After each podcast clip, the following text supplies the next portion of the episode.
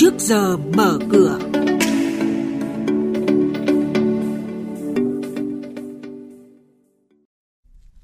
Thưa quý vị và các bạn, Ngân hàng Nhà nước sẽ tăng cường phối hợp với các bộ ngành tháo gỡ vướng mắc đẩy nhanh tiến độ triển khai gói hỗ trợ lãi suất 2% cho doanh nghiệp. Thu hút vốn đầu tư nước ngoài 8 tháng đạt gần 17 tỷ đô la Mỹ.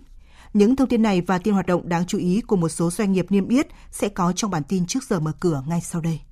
Thưa quý vị và các bạn, theo thông tin từ Bộ Kế hoạch và Đầu tư, tính đến ngày 20 tháng 8 năm nay, tổng vốn đăng ký cấp mới điều chỉnh và góp vốn mua cổ phần, mua phần vốn góp của nhà đầu tư nước ngoài đạt gần 16,8 tỷ đô la Mỹ, giảm hơn 12% so với cùng kỳ năm ngoái. Tuy vốn đầu tư đăng ký mới giảm nhưng vốn điều chỉnh và góp vốn mua cổ phần vẫn tiếp tục tăng so với cùng kỳ.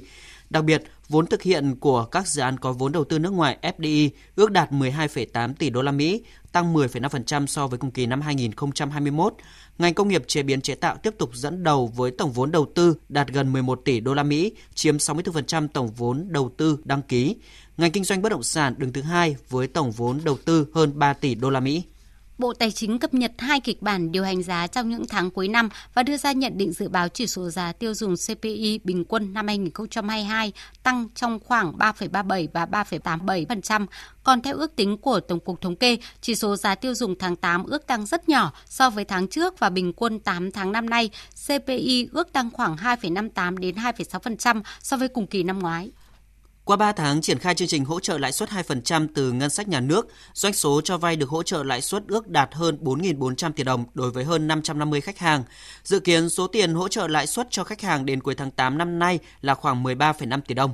Tại hội nghị trực tuyến toàn quốc về triển khai chương trình hỗ trợ lãi suất 2% từ nguồn ngân sách nhà nước 40.000 tỷ đồng theo Nghị định 31 năm 2022 của Chính phủ, được tổ chức cuối tuần trước, Thống đốc Ngân hàng Nhà nước Nguyễn Thị Hồng khẳng định Ngân hàng Nhà nước sẽ tiếp tục phối hợp với bộ ngành tháo gỡ vướng mắc và chỉ đạo các ngân hàng thương mại tích cực triển khai chương trình trong thời gian tới.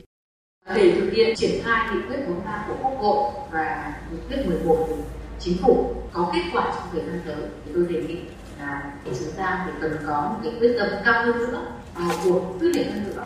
Để phía các ngân hàng thương mại, tôi đề nghị là cái việc mà phải triển khai ngay đó là phải phối hợp với khách hàng, rà soát ngay các khoản vay mà đã ký kết hợp đồng và đã giải ngân từ 1 tháng 1 đến nay. Nếu thuộc đối tượng và doanh nghiệp đủ điều kiện là được hỗ trợ mà.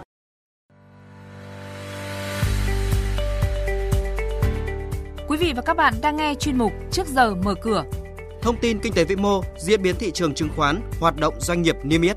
Trao đổi nhận định của các chuyên gia với góc nhìn chuyên sâu, cơ hội đầu tư trên thị trường chứng khoán được cập nhật nhanh trong Trước giờ mở cửa.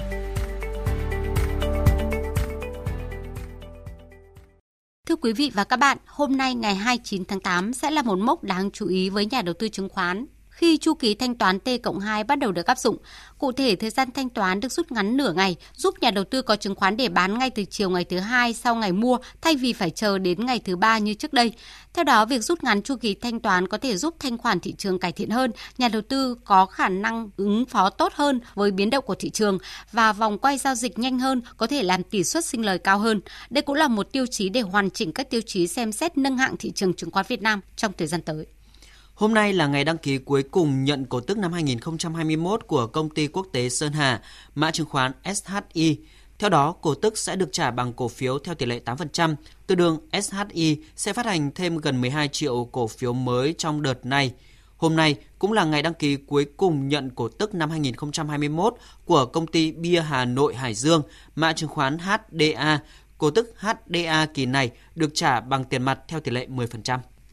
Về diễn biến giao dịch trên thị trường chứng khoán trong phiên cuối tuần trước, mặc dù áp lực bán trên diện rộng khiến thị trường chìm trong sắc đỏ, nhưng đà bán không quá mạnh cùng sự hỗ trợ của cổ phiếu MVKG đã giúp VN Index không giảm sâu và giữ vững mốc 1.280 điểm. Cổ phiếu POW dẫn đầu thị trường về thanh khoản với khối lượng khớp lệnh đạt hơn 25 triệu đơn vị.